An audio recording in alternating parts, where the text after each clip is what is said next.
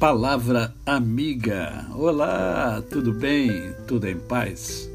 Hoje é mais um dia que Deus nos dá para vivermos em plenitude de vida, isto é, vivermos com amor, com fé e com gratidão no coração.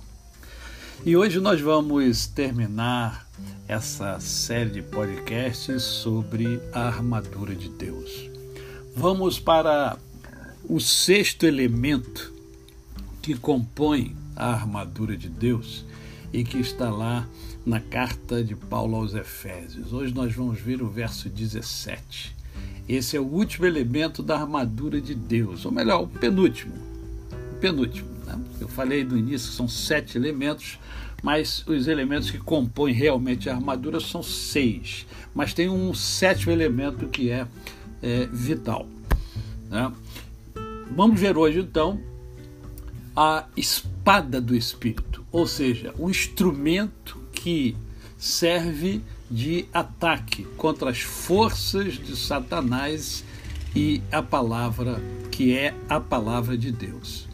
Quando é, o diabo tentou Jesus no deserto, Jesus utilizou as sagradas escrituras como a espada do Espírito para atacá-lo.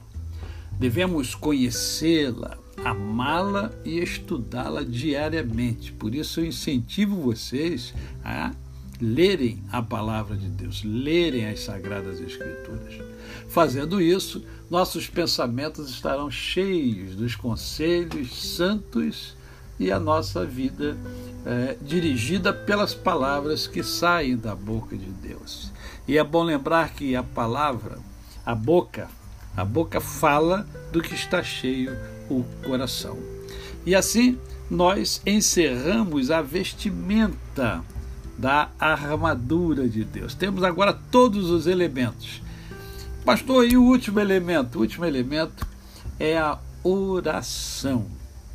A oração para a batalha. Depois que estivermos completamente revestidos da armadura de Deus, não podemos esquecer de manter o contato com Deus, desenvolver o nosso relacionamento com Deus. E isso nós fazemos por meio da oração. E quando devemos orar? A Bíblia diz: orai sem cessar. Então, toda e qualquer situação é importante você estar usando né, de, desta, é, desse elemento poderosíssimo que é a oração.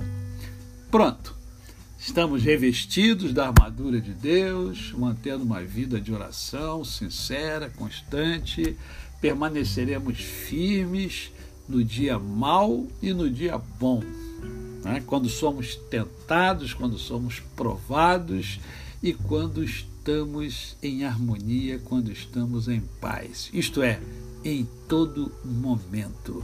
E aí a gente passa a ter uma vida plena. A você, o meu cordial bom dia. Eu sou o pastor Décio Moraes. Quem conhece, não esquece jamais. Ah, lembre-se, hoje tem mundo em ebulição. Você fez promessas aí no final do ano, se fez promessas para 2022? É, e aí, está cumprindo? hoje vamos conversar com Ojana, que é coach, dentre outras é, profissões que ela tem, ela é coach, e nós vamos bater um papo gostoso sobre isso que acontece né, com todos nós de fazermos promessas né? Mas será que nós cumprimos as promessas? Então esteja conosco hoje no meu canal no YouTube Décio Moraes. Ok? E aqui no Palavra Amiga. Até amanhã.